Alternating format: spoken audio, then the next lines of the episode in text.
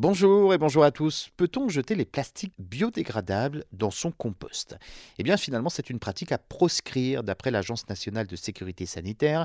L'ANSES recommande d'une manière générale de ne pas mêler de plastique au compost que l'on fait à la maison. Des dosettes de café euh, biodégradables par exemple après six mois passés dehors eh bien, ne se sont pas dissoutes entièrement dans la terre. Eh bien il ne faut pas jeter les matières plastiques biodégradables dans son compost. La dégradation totale n'est pas garantie et si vous voulez utiliser le compost ensuite pour le potager, par exemple pour cultiver vos légumes, eh bien, il y aura un risque d'ingérer des morceaux de plastique censés être dégradés naturellement sous l'action des micro-organismes. L'emploi des composts peut alors présenter un risque pour l'être humain comme pour l'environnement à cause des résidus de polymères, de monomères, des additifs qui présentent des dangers potentiels.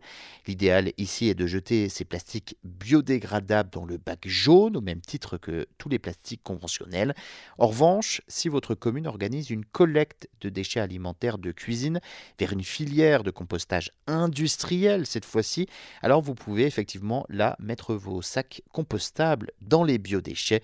Le problème, euh, ce n'est pas le compostage, c'est le compostage domestique qui n'est pas assez rigoureux pour détruire le plastique biodégradable. Il faut retourner, c'est vrai, le compost deux fois par semaine ce qui accentue donc son effet.